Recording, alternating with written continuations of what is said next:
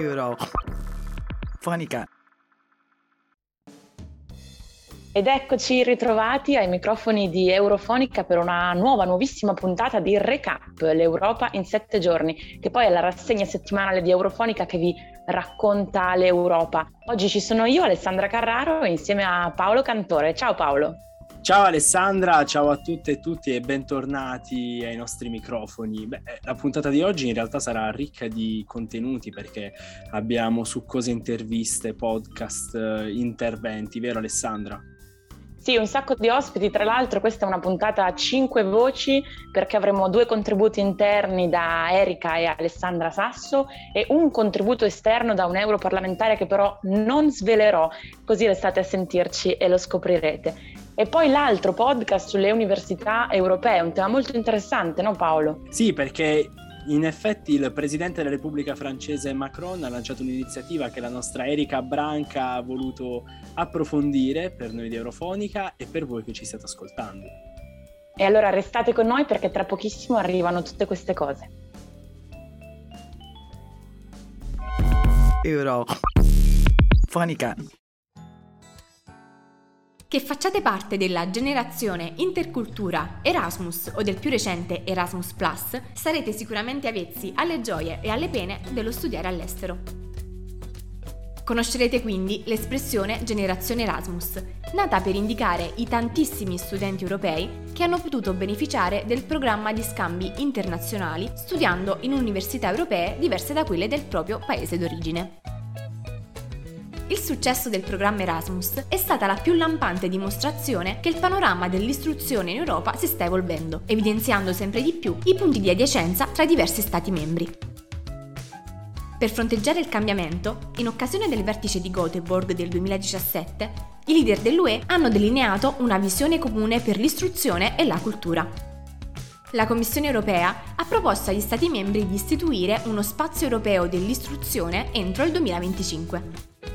Si è così dato avvio al progetto delle università europee, alleanze transnazionali che diventeranno le università del futuro.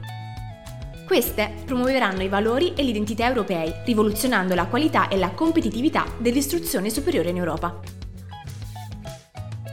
Ma cosa saranno in concreto le università europee? Le università europee diventeranno campus interuniversitari, nei quali gli studenti, i dottorandi, il personale e i ricercatori potranno muoversi senza difficoltà, mettendo in comune le rispettive competenze e risorse.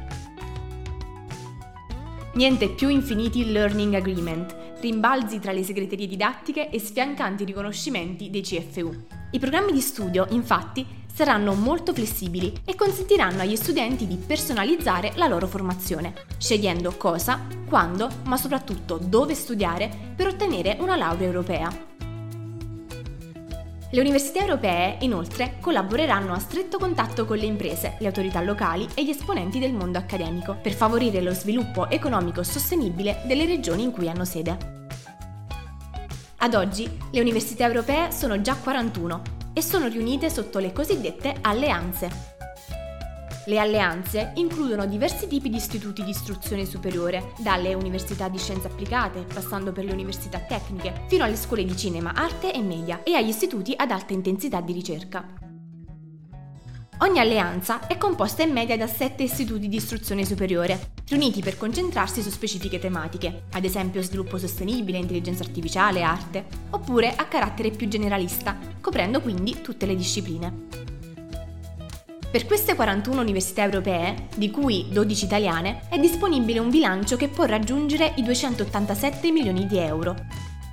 Ogni alleanza riceve fino a 5 milioni dal programma Erasmus+ e fino a 2 milioni dal programma Horizon 2020. Grazie ad una stretta collaborazione, le università europee accresceranno la propria capacità di affrontare le sfide comuni all'Unione, tra cui la transizione verde e la transizione digitale, a vantaggio degli studenti e di tutti i cittadini europei.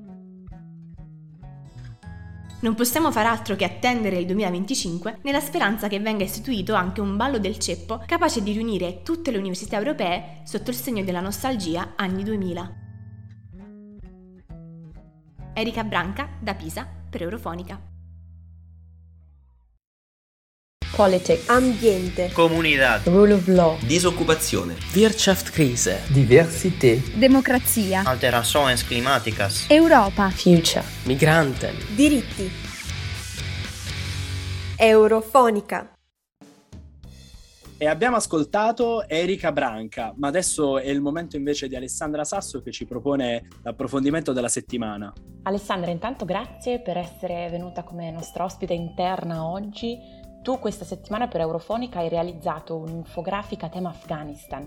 Puoi farci una breve introduzione di quello che hai trattato e del perché questo tema è tornato così importante oggi? Ciao ragazzi, un saluto a voi e ai nostri ascoltatori. Allora, come dicevi tu Alessandra, ho ritenuto opportuno fare questo approfondimento sull'Afghanistan perché appunto da quest'estate è cambiata in modo proprio repentino quella che è la situazione politica. Come sappiamo, diciamo più o meno tutti, dal 15 agosto c'è stato un cambio con i talebani che hanno ripreso il potere in Afghanistan e si è tantissimo parlato, un po' appunto per la ritirata degli Stati Uniti d'America, a cui ha seguito quella di tutti i governi occidentali, molto frettolosa, penso nell'immaginario di tutti noi presenti, appunto le immagini di questi aerei quasi della disperazione, no? In cui i civili cercavano di ammassarsi e comunque di lasciare il territorio. Però è anche vero che se ne è tantissimo parlato perché questo governo si presenta come nuovo, loro si autodefiniscono come i nuovi talebani, quasi a segnare uno stacco rispetto a quello che era il governo della fine degli anni 90.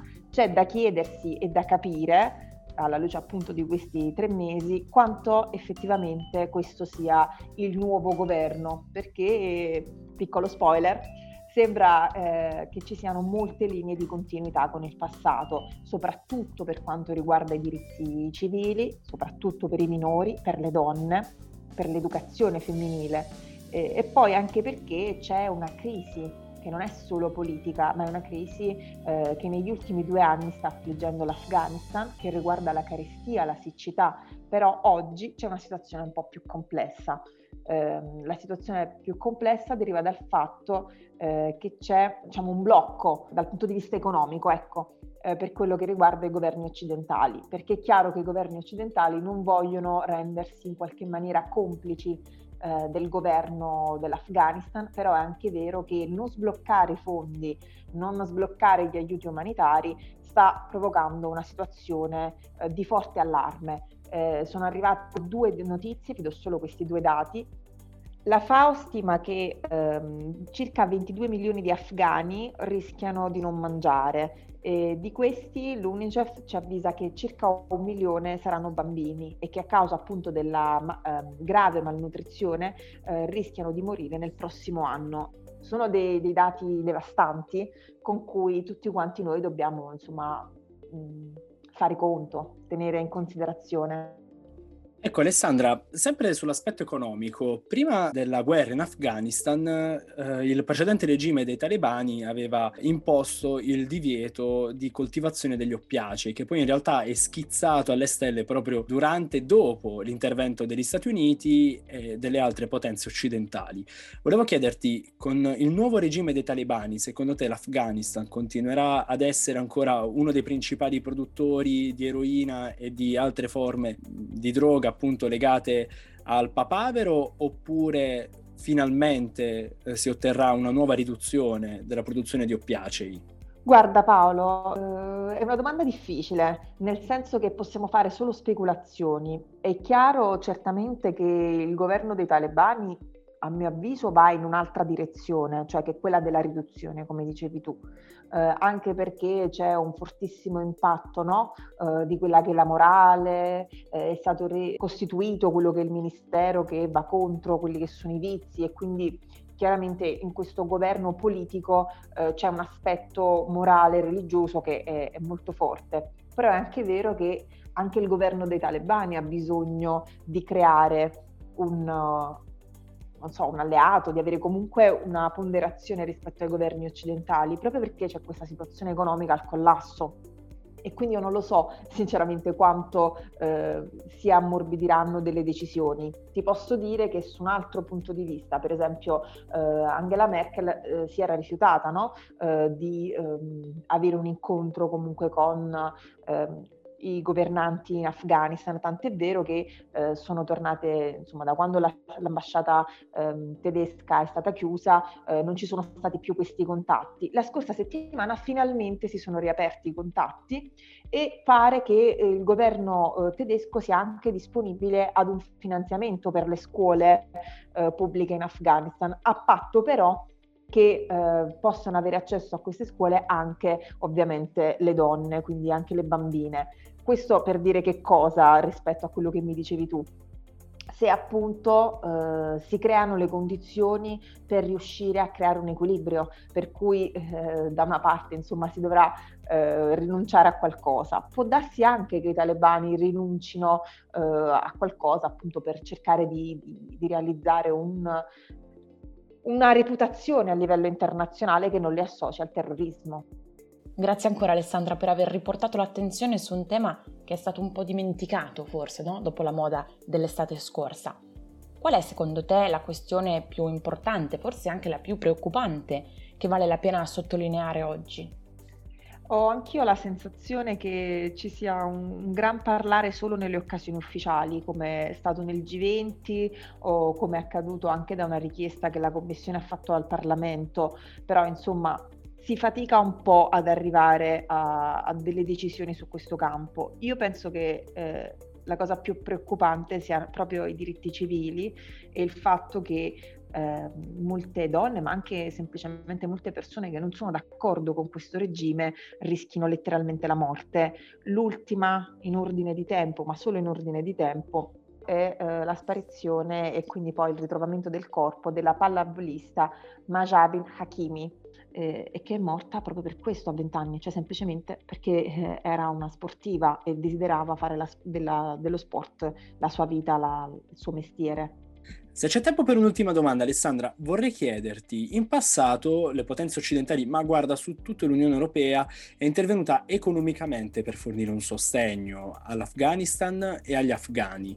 Ora, in questa nuova fase politica, secondo te, quegli aiuti umanitari che evidentemente non hanno risolto il problema della povertà, piuttosto che rinforzato le istituzioni democratiche, potranno invece oggi scrivere una nuova pagina per la storia dell'Afghanistan? È difficile essere ottimisti, Paolo, dopo 20 anni di politiche sbagliate, se così vogliamo dire. Ci sono tantissime associazioni che stanno facendo bene sul territorio, che hanno fatto bene, penso al microcredito, penso all'educazione, penso anche all'inserimento di bambini o di persone disabili all'interno della società. Però certo ci vorrebbe una maggior consapevolezza nell'utilizzo di questi fondi, ma ti dirò di più, oggi più che di fondi governativi europei o appunto americani, si parla di sbloccare soldi del governo afghano che sono depositati in banche statunitensi.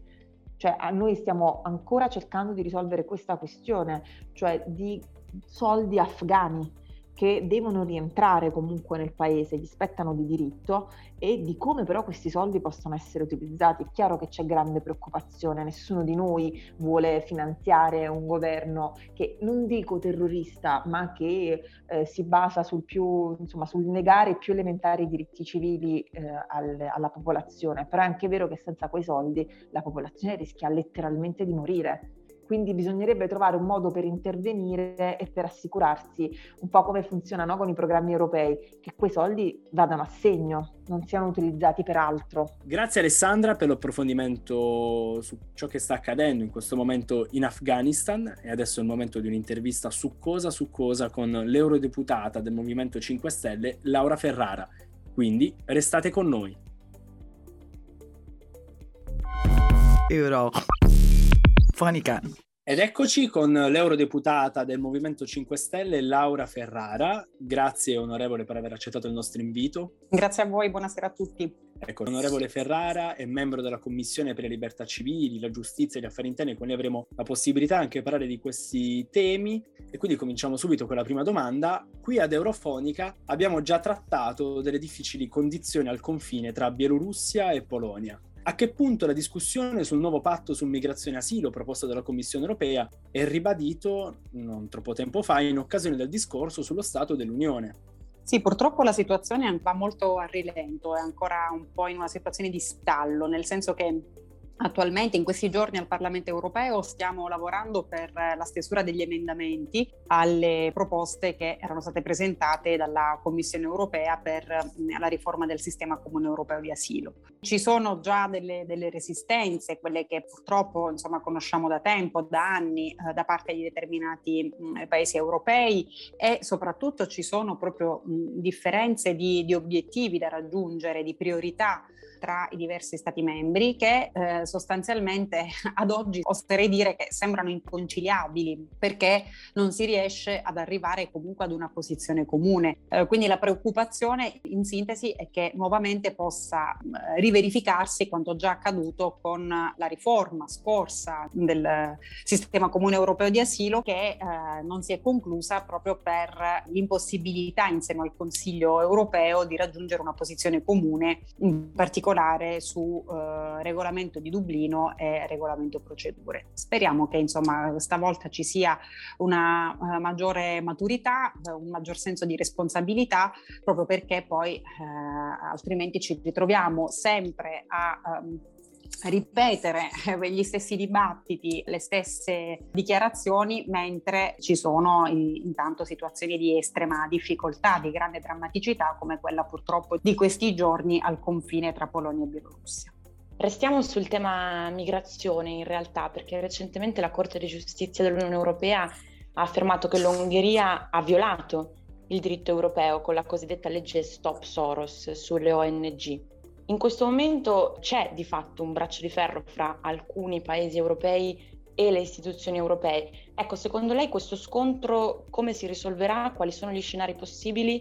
E se secondo lei è concreta la possibilità dell'attivazione del cosiddetto articolo 7? Beh, non è la prima volta anche che la Corte di Giustizia dell'Unione Europea si esprime proprio per rimarcare la superiorità da un punto di vista gerarchico, tema di diritto, del diritto europeo sul diritto nazionale, e questo dovrebbero ben saperlo tutti i paesi europei che decidono di aderire all'Unione Europea e quindi di non soltanto far parte di un progetto ampio che veda quindi una cooperazione, un'armonizzazione delle regole, ma anche evidentemente che riconosca il diritto europeo, che non può ritrovarsi in contrasto con quello che è il diritto nazionale.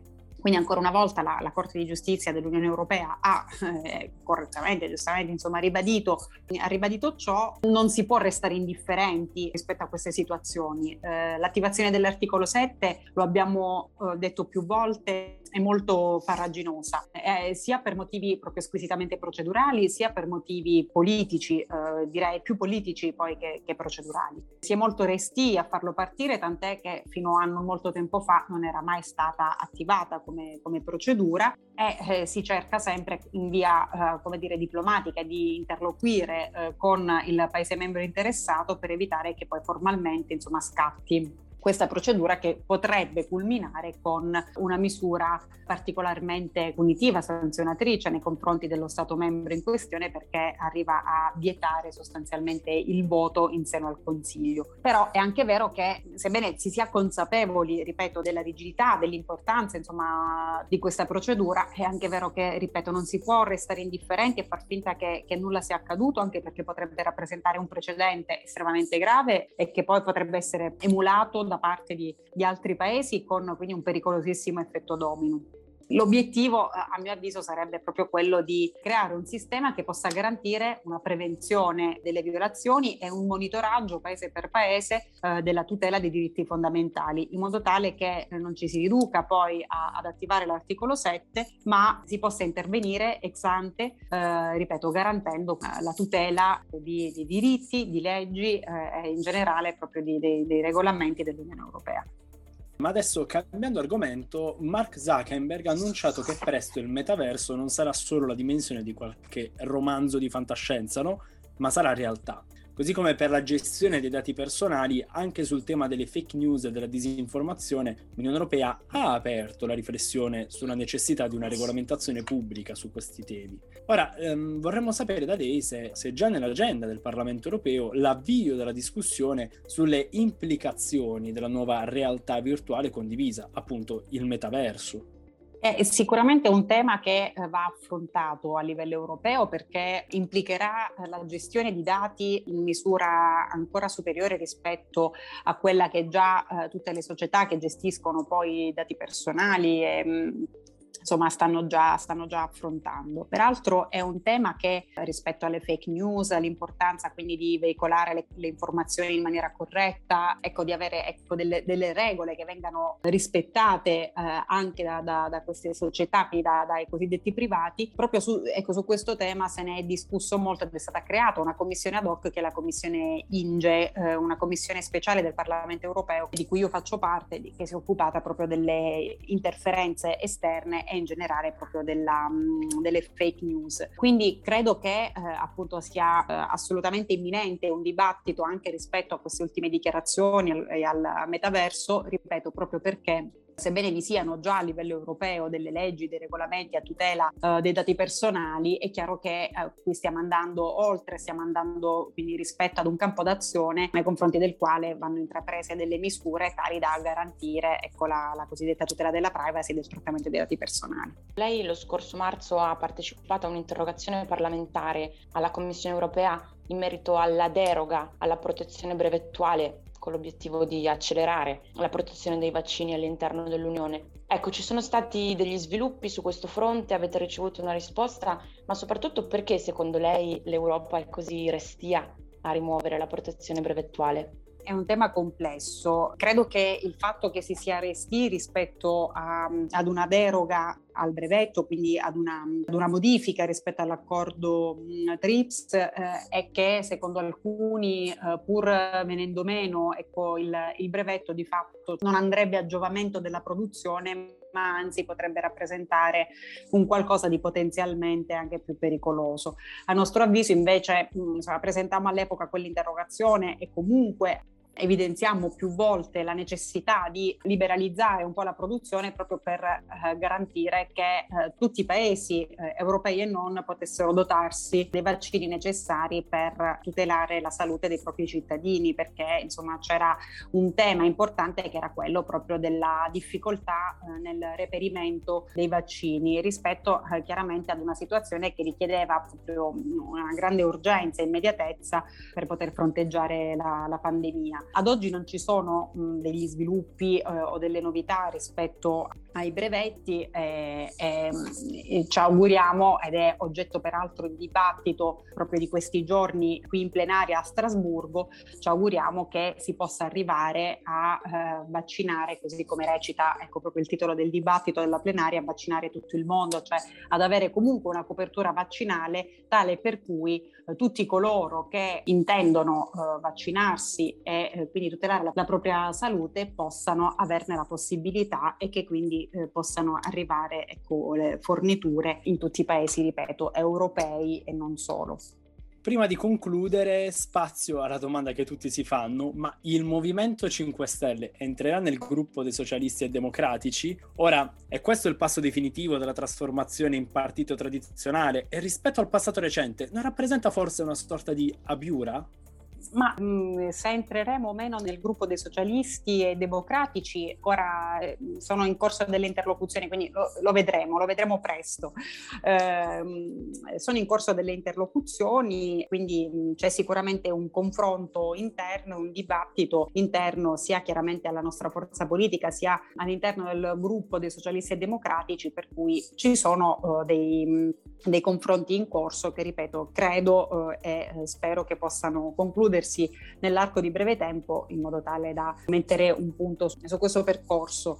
È una fase di trasformazione e di rifondazione del Movimento 5 Stelle. Abbiamo visto con l'elezione a presidente di Giuseppe Conte come sia stata rivista l'intera architettura interna del movimento, con responsabili per aree, tematiche, per aree territoriali su cui ancora si sta lavorando, e dunque c'è una strutturazione ben diversa rispetto a quella liquidità che invece marcava il Movimento 5 Stelle degli albori, insomma il Movimento 5 Stelle appena nato. Da qui poi a parlare di abiura o comunque di trasformazione in partito politico vero e proprio, anche su questo insomma bisogna capire poi come concretamente si andrà a lavorare, e io mi auguro che si possa prendere il meglio dei partiti in termini di organizzazione, di responsabili, di strutturazione, e spero che invece si possa tenere da parte ciò che abbiamo sempre un po' condannato dei partiti politici, ovvero il distacco rispetto ai propri cittadini, il distacco rispetto ai propri elettori, quelle gerarchie interne tali per cui poi si creano correnti, si creano guerre intestine che francamente non giovano né alla salute del partito politico stesso né al rapporto con i cittadini e con il proprio elettorato. Quindi se vogliamo parlare di movimento come nuovo partito politico nella misura in cui si dota di una organizzazione interna, sì, ma sempre con quelle connotazioni proprie del movimento, che è quella di uno stretto contatto con i cittadini, un'attenzione alla democrazia partecipativa e alla democrazia diretta, e quindi a una volontà di garantire sempre uno stretto contatto con cittadini, con elettori, in termini di informazione, in termini di partecipazione e di coinvolgimento. Onorevole, noi la ringraziamo per il suo tempo e per la sua disponibilità. Ovviamente è sempre la benvenuta ai nostri microfoni, quindi torni pure quando vuole. Grazie, sono io che ringrazio voi per avermi invitato, e anche a me fa molto piacere insomma partecipare alle vostre iniziative, al vostro programma, per cui ancora grazie e buon lavoro, buon proseguimento. Politica, ambiente, comunità, rule of law, disoccupazione, Wirtschaftskrise, diversità, democrazia, alterações climáticas, Europa, future, migranten, diritti, Eurofonica. Ed eccoci tornati in studio. Alessandra, è stata davvero molto disponibile nei nostri confronti l'eurodeputata Laura Ferrara. Sì, decisamente un'intervista molto interessante, anche con la tua domandina un po' piccante sui progetti politici del Movimento 5 Stelle. Ora però purtroppo è giunta l'ora di salutarci per questa settimana. È proprio vero, è stato divertente ma il tempo vola via. Ricordo che c'era proprio una canzone che faceva così, ma adesso Alessandra è arrivato il momento di ricordare a tutte e tutti coloro che ci seguono i nostri contenuti già pubblicati e presenti sul sito Raduni. Comincerei con il tuo articolo. Allora, assolutamente sì, seguiteci sui social, seguiteci sul nostro sito, dove troverete anche il mio articolo sul dibattito sull'inserimento dell'energia nucleare nella tassonomia europea, cioè il vocabolario delle fonti sostenibili dell'Europa, ma soprattutto sui nostri social trovate Paolo, che questa settimana ha parlato di Ungheria, no Paolo? Sì, in effetti continua il braccio di ferro tra l'Unione Europea e l'Ungheria sul rispetto dello Stato di diritto e dei diritti umani, quindi c'è stata una sentenza della Corte di Giustizia dell'Unione Europea che proprio settimana scorsa ha riconosciuto che l'Ungheria è venuto meno ai suoi obblighi. Però non ti dico oltre e non vado oltre, Alessandra, proprio perché tutti i nostri contenuti sono sulle nostre pagine Facebook, Instagram, sui nostri account YouTube e anche sul sito raduni.org. E a proposito di no spoiler, non vi diciamo il personaggio della settimana di questa settimana, lo dovete andare a scoprire. Allora continuate a seguirci e noi ci sentiamo la settimana prossima. A presto!